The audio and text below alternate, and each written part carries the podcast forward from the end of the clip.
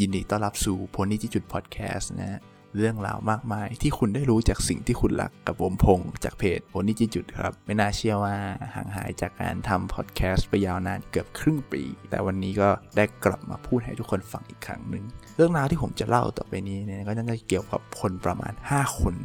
ที่อยากให้ทุกท่านได้ชวนคิดตามตั้งคำถามแล้วก็ลองหาคำตอบไปด้วยกันนะครับคนแรกเนี่ยก็เป็นเรื่องราวของจอร์แดน เฮนเดอร์สันกัปตันทีมของลิเวอร์พูล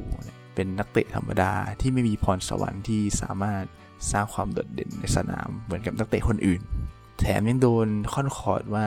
ไม่เหมาะกับการเป็นกัปตันทีมของลิเวอร์พูลต่อจากสตีเวนเจอร์ราร์ดตำนานสโมสรนะแต่พิสูจน์ตัวเองจนกลายเป็นฟันเฟืองสำคัญในการพาลิเวอร์พูลคว้าแชมป์พรีเมียร์ลีกสมัยแรกนะครับคนต่อมาก็ยังอยู่ในลิเวอร์พูลอย่างแอนดรูว์ โรเบิร์ตสันแบ็กซ้ายชาวสกอตแลนด์ที่ไม่มีงานทำหลังจากโดนคัดออกจาก Academy Glasgow Celtic ทีมดังของสกอตแลนด์ก่อนพัฒนาตัวเองสู่แบ็กซ้ายระดับโลกที่มีมูลค่าถึง80 ล้านปอนด์หรือจะเป็นคอนเนอร์แม็กเกเกอร์มาบ้าไอริชผู้คว้าแชมป์ UFC ทั้งในรุ่นเฟเธอร์เวทและไลท์เวทโดยย้อนกลับไปเมื่อ10 ปีก่อนเนี่ยในวันที่เขาตั้งมั่นจะเป็นนักมวยแม้กระทั่งครอบครัวเขาเองก็ยังไม่เชื่อว่าตัวเขาจะประสบความสำเร็จในสายนี้แถมยังตั้งเป้าหมายสู่เศรษฐีเงินล้านภายในอายุ23 ปีทั้งที่ตอนนั้น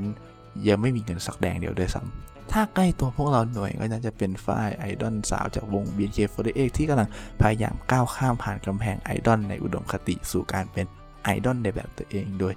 แสดงความสามารถทางการร้องการเต้นเรียบเรียงเพลง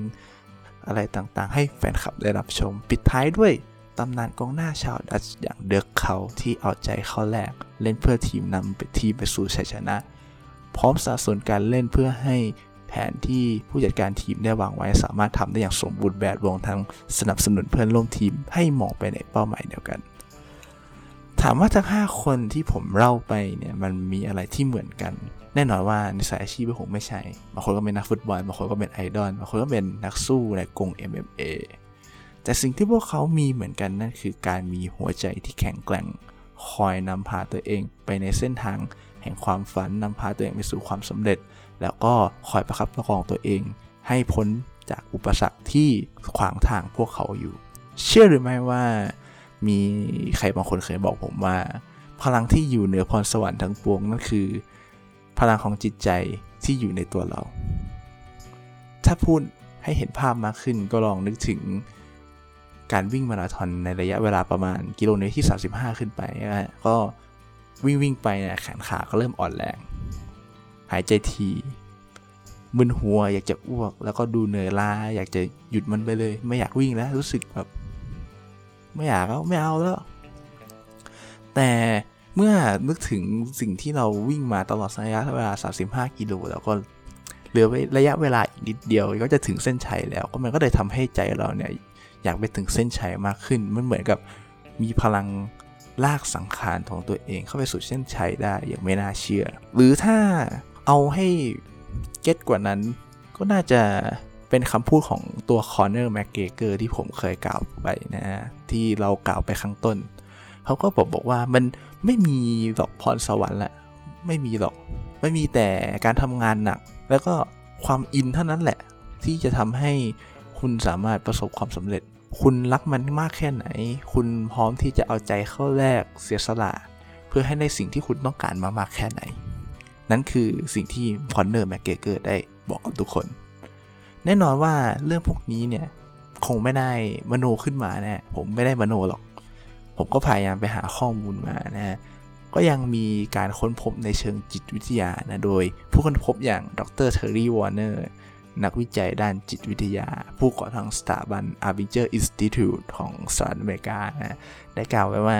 มนุษย์เนี่ยเป็นผู้กำหนด mindset ความคิดและจิตใจเป็นของตัวเองซึ่งจะเป็นตัวชี้วัดถึงพฤติกรรมในการดำเนินชีวิตรวมถึงการแก้ปัญหาในสถานการณ์ต่างๆซึ่งวอร์เนอร์ได้แบ่งออกเป็นสองประเภทนั่นคือความคิดแบบมองเข้า inward mindset และความคิดแบบมองออก outward mindset ความคิดแบบมองเข้าก็คือนึกถึงแต่ตัวเองอะไรพวกนี้หรือความคิดแบบมองออกที่เห็นใจผู้อื่นอะไรพวกนี้ซึ่งผมเคยเขียนไว้แล้วแหละเมื่อประมาณอาทิตย์ก่อนแต่ในหัวข้อนี้ก็เราไม่ได้พูดถึงในหัวข้อนั้นนะเราก็จะไม่ลงรายละเอียดเท่าไหร่แต่มันก็เป็นสิ่งที่ชี้วัดว่าแบบ มนุษย์เราเป็นผู้กำหนด mindset ขึ้นมาจริงๆแล้วก็ทำให้เราค้นหาแสวงหา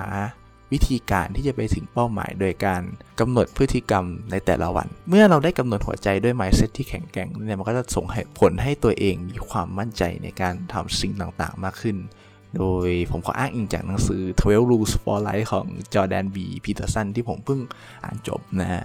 กับกฎข้อแรกของเขาก็คือแนะนำให้เรายืดอกผายไหล่พึงแต่มันฟังดูแล้วมันแบบมันเกี่ยวอะไรกับความมั่นใจวะถูกปะซึ่งในบทนี้ปีเตอร์สันได้พูดถึงเรื่องกุ้ง lobster ที่นักชีววิทยาได้จับมาทดลองนะในตู้ปลาตู้หนึ่งเมื่อมันเจอกับตัวที่กำลังจะแย่งเขตแดนของมันก็จะทำตัวให้ใหญ่กว่าเมื่อมั่นใจว่ามันสู้ได้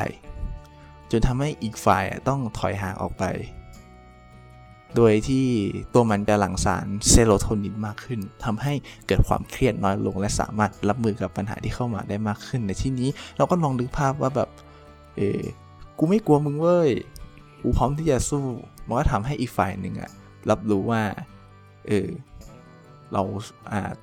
กุ้ง lobster ตัวนี้พร้อมที่จะสู้กับมันและทำให้กุ้ง lobster ตัวนั้นเนี่ยถอยออกไปส่วนห่างกับออกตาพามีนที่เป็นปัจจัยให้ไวต่อความเครียดลดลงซึ่งสารเหล่านี้ทำให้ตัว lobster ที่มีอยู่ในสมองเราเช่นกันเชื่อไหมว่าแบบผมอ่านแล้วผมก็รู้สึกแปลกใจว่าแบบในสารที่อยู่ใน lobster นี่ก็มีอยู่ในหัวสมองเราเช่นกันสิ่งที่พีเตอร์สันกำลังจะสื่อก็คือว่าพยายามสร้างบุคลิกให้ตัวเองดูมีความมั่นใจแล้วก็มีความรู้สึกว่าแบบฉันไม่กลัวฉันพร้อมที่จะทำสิ่งนี้ฉันพร้อมที่จะต่อสู้กับสิ่งนี้มาทำให้สมองของเราหลั่งสารเซโรโทนินมากขึ้นซึ่งจะไปสอดคล้องกับการกำหนด mindset ที่เป็นทางบวกซึ่งทำให้เรามีความมั่นใจแล้วก็รับมือกับเรื่องต่างๆได้ดีมากขึ้นเลยส่งผลให้เรามีพลังฟันฝ่าอุปสรรคดีกว่าเมื่อเทียบกับคนธรรมดาทั่วไปอันนี้น่าจะเป็นคำตอบที่ผมอยากจะมาแชร์ให้ทุกคนได้ฟังกันแล้วก็อยากเป็นประโยชน์อยากให้มันเป็นประโยชน์กับคนที่เข้ามาฟังนะครับก็ขอบคุณสำหรับการรับฟังในเอพิโซดนี้นะแล้วก็ขอให้เป็นกำลังใจกับคนที่ไล่ล่าความฝันรวมถึงเติมพลังใจให้ก้าวต่อไปนะไม่รับปากว่าเอพิโซดหน้าเนี่ยจะมาตอนไหนแต่ถ้าได้เจอกันก็จะได้เจอกันเมื่อเราได้เจอกันสวัสดีครับ